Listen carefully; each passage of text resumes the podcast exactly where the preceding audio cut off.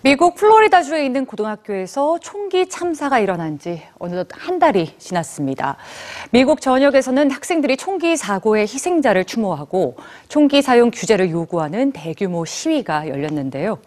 자세한 소식 뉴스지에서 전해드립니다. 지난 14일 미국 전역에서 총기 사용 규제를 촉구하는 학생들의 목소리가 들불처럼 일어났습니다. 시위는 미국 동부에서 서부 지역까지 오전 10시에 맞춰 17분간 열렸는데요.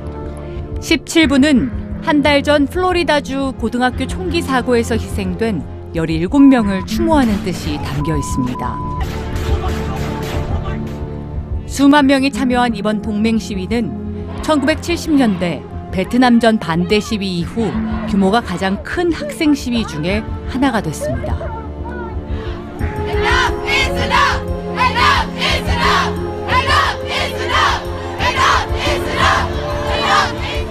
I wanted people to know that Stoneman Douglas will be the last school that this happens to. We want it to make a change. Like, we want to be the generation that changes everything.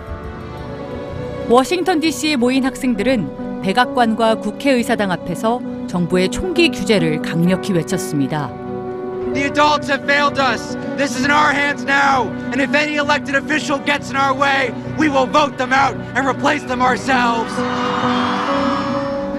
이날 연방 하원은 학교 안전 강화 법안을 통과시켰지만 총기 규제에 관한 내용은 빠진 채 교직원 훈련 등에 대한 예산을 강화한다는 내용만 통과시켰는데요.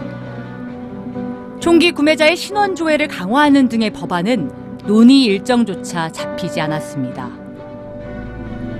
한편 학생들의 시위가 열리기 하루 전날 미국 워싱턴 DC 국회의사당 앞 잔디밭에는 주인을 잃은 신발 7천 켤레가 놓였습니다. 지난 2012년 코네티컷주 뉴타운의 샌디훅 초등학교에서 벌어진 총기 난사 사건 이후 지금까지 희생된 7천 명의 아이를 의미하는데요. 총기 사고로 희생된 아이들을 기리고 총기 규제 강화를 요구하기 위해 놓여진 신발입니다. 미국에선 매년 1,300명의 아이가 총기로 인해 사망하고 있습니다. I'm here today to honor my son Daniel. And I'm here today wearing his shoes. They're the shoes that he was wearing that day when he was killed. My nephew had just walked up the street to meet a friend.